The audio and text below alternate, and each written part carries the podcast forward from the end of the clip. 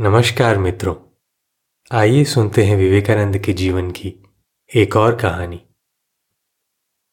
कहानी का शीर्षक है, हनुमान जी की प्रतीक्षा कर रहा था।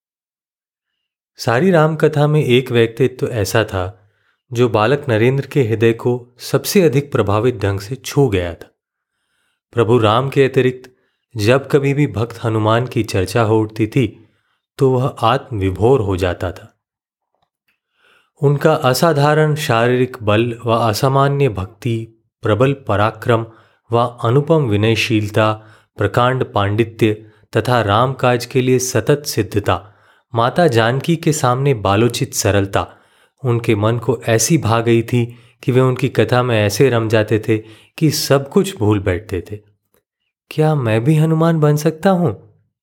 क्या उनके दर्शन हो सकते हैं? यही विचार उनको सताता रहता था।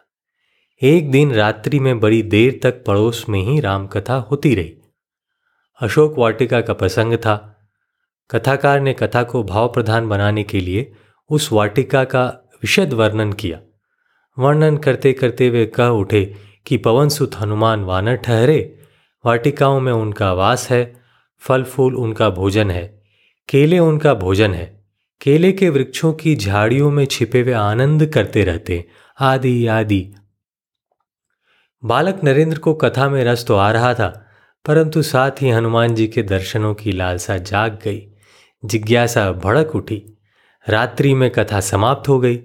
श्रोता अपने अपने घरों को लौट गए, परंतु नरेंद्र घर ना आया। घर वालों को चिंता हो गई, खोज की गई।